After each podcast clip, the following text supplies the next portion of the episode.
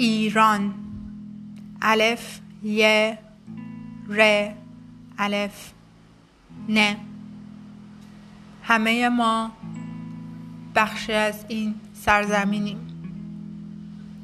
و همه ما مشکلاتی داشتیم و خواهیم داشت به خاطر به دنیا آمدنمون توی این سرزمین.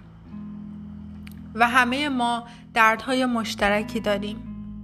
همه ما خاطرات مشترکی داریم و من این پادکست رو درست کردم برای اینکه با شما در اشتراک بذارم حرفهای دلمو از کسی که متولد ایران شد و در سن 20 سالگی کشورش رو ترک کرد و آمد به کشور دیگه.